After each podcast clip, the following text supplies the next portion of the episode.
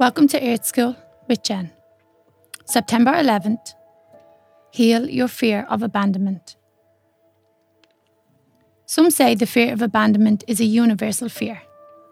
It's common to most people in most places.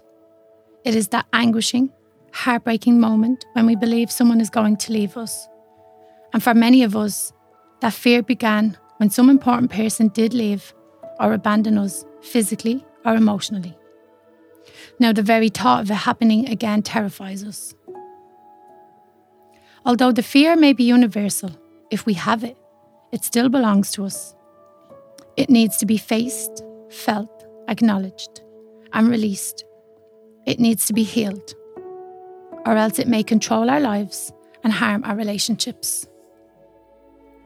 Sometimes we may fear being abandoned so much that we don't want anyone to leave us, even people we don't like, because it triggers that old familiar feeling.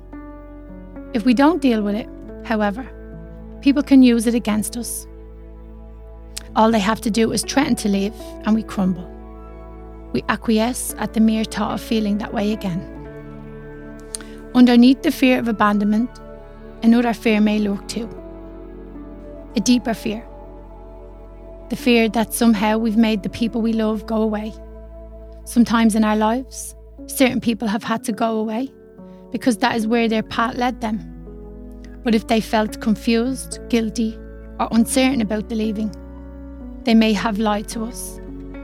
They may have told us we did something wrong, we caused the separation, it was our fault that they were leaving. And then their lie became embedded in us. Did someone tell that lie to you? Tell yourself something different. Tell yourself the truth. You don't make people go away, and you weren't the cause. If somebody needed to leave you, then that was his or her choice. So heal your fear of abandonment, and then set yourself and others free.